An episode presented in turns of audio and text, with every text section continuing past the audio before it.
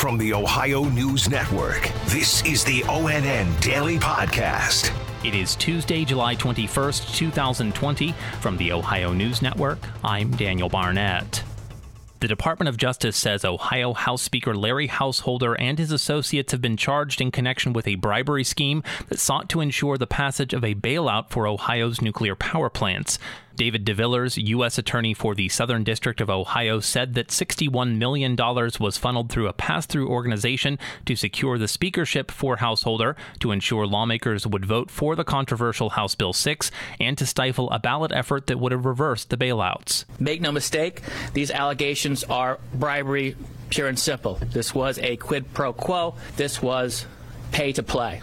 DeVillers said no one associated with the company providing the bribes has yet been charged, but all signs point to First Energy being at the center of the so called dark money. Everyone in this room knows who Company A is. I will be not mentioning the, the name of Company A because of our regulations and rules. They have not, and no one from that company has as of yet been charged.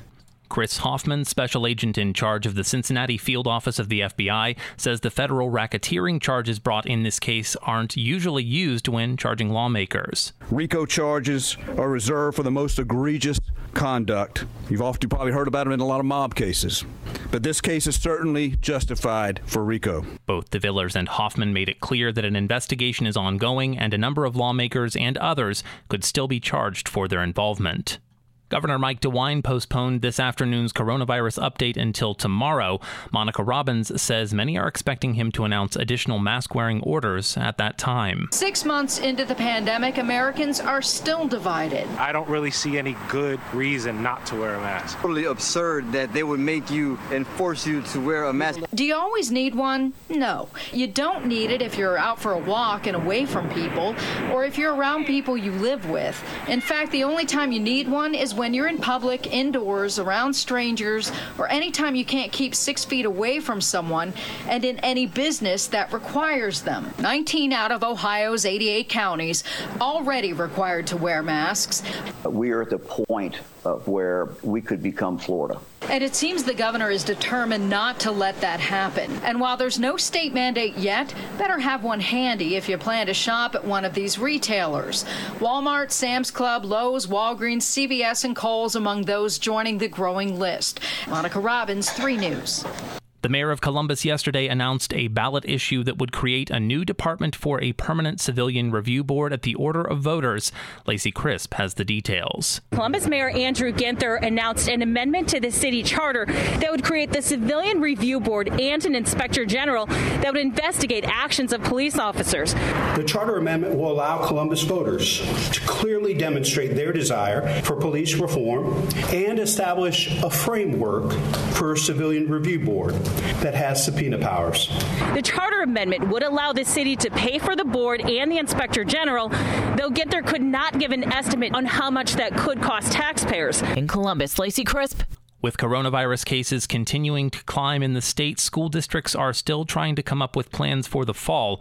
Tracy Townsend has more on planning by the state's largest district. The Columbus Education Association posted an open letter calling for a safe restart to the school year with virtual learning. The CEA represents more than 4,000 educators in the state's largest school district. The association's leadership also is asking that business community leaders step up and support working families and for the district to find ways to bridge the equity gaps they've seen worsen by online learning. I'm Tracy Townsend.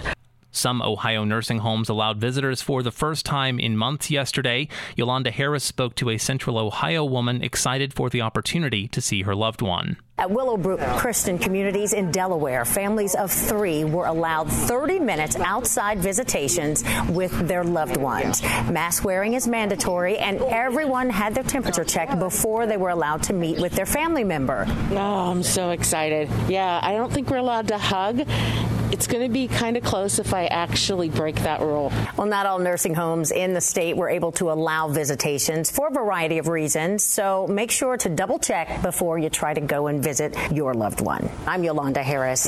A church in south central Ohio is trying to help improve the relationship between police and people in the community with electric powered bikes to be used by officers. Stephanie Stanovich explains.